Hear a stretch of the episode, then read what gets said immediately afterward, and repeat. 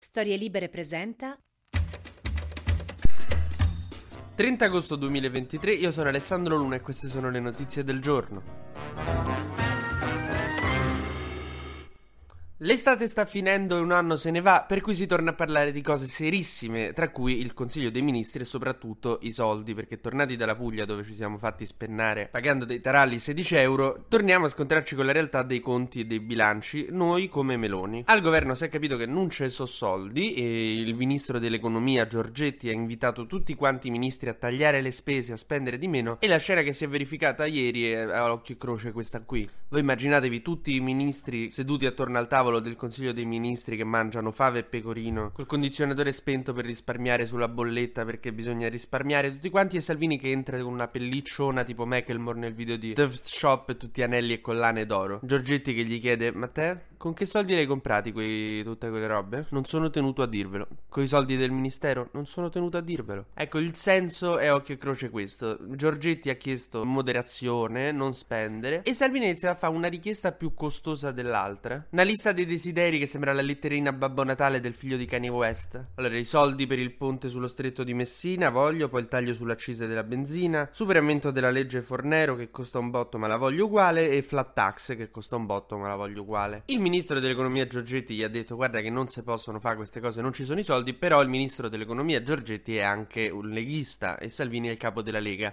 Per questa ragione Salvini è convinto che insomma poi Giorgetti fa il duro ma qualcosa gli concederà, dimostrando che in realtà Salvini, regà, è il più terrone di tutti. Se tu vai a vedere, presente quello stereotipo no, dei film di Checco Zalone con appunto il, quello del sud che fa il concorso in finanza ma c'ha lo zio in commissione quindi dice vedrai che comunque con me chiude un occhio, a me mi fa passare. Salvini è la stessa cosa, cioè è convinto che Giorgetti sia, non sia il ministro dell'economia, sia tipo suo cugino dentro, capito che lo aiuterà. E che Giorgetti invece gli dice guarda che non stiamo a giocare, io sono, sono una persona seria, ho i biglietti da visita col mio nome scritto in corsivo, stiamo a governare, non stiamo a fare la tombolata che mi chiedi fammi uscire il 6.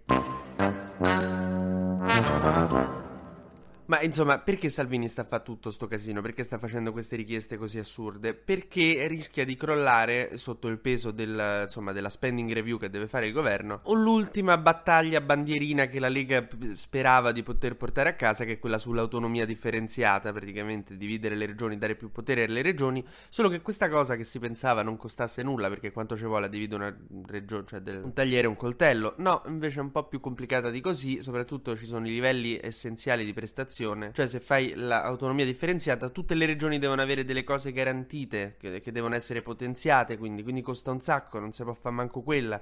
Quindi Salvini non gli resta di tutte le promesse che aveva fatto in campagna elettorale, niente. Ecco, ora voi immaginate Meloni che tutto il giorno deve avere a che fare con Salvini, che le spara, che dice cose appunto assurde, fa richieste matte. Finalmente chiude tutto, spegne tutte le luci, eh, riprende, torna a casa e c'è il marito che è andato a dire delle cacate in tv. Ieri Gianbruno, il compagno di Giorgia Meloni e conduttore conduttore eh, a Rete 4, si è reso colpevole di una frase abbastanza terrificante sul, sulle violenze di Palermo, in cui praticamente ha colpevolizzato le vittime dicendo che se ti ubriachi poi alla fine il lupo lo trovi. Cosa voglia dire sta cosa? Perché lupo non si è mai capito? E inizia a essere un po' ingombrante, insomma, inizia a mettere spesso in difficoltà Meloni. Considerate che sto Gianbruno è un po' come se la moglie di Oppenheimer a Los Alamos avesse avuto la passione per i petardi. Se questi stavano a maneggiare cose che disse, pum, non, non si può più tenerla.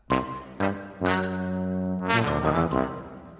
Il leader radicale Marco Cappato ieri ha denunciato il fatto che, secondo fonti certe, che lui ha da mesi viene spiato dai servizi segreti, ha il Trojan nel telefono e cimici nel suo ufficio. Il sottosegretario alla presidenza del Consiglio Alfredo Mantovano ha risposto a questa cosa dicendo escludo nel modo più assoluto che vi sia o vi sia stata attività di intercettazione nei confronti dell'onorevole Cappato, del suo cane, della sua gatta Prisca, della donna delle pulizie Josuel che ha una relazione comunque extraconiugale con il, il dirimpettaio che abita dall'altra parte, il signor Rossi e se non gli dai un po' di acqua con quel basilico muore, non quello che sta nel terrazzino dietro, quello nel terrazzo principale.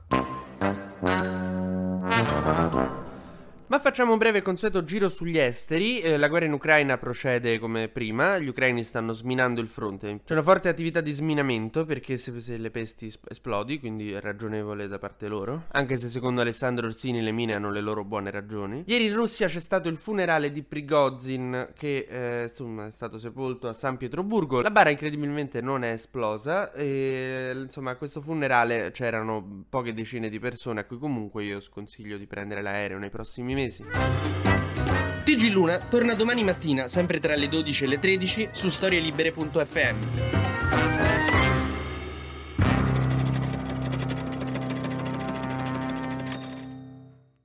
Una produzione storielibere.fm di Gianandrea Cerone e Rossana De Michele. Coordinamento editoriale Guido Guenci.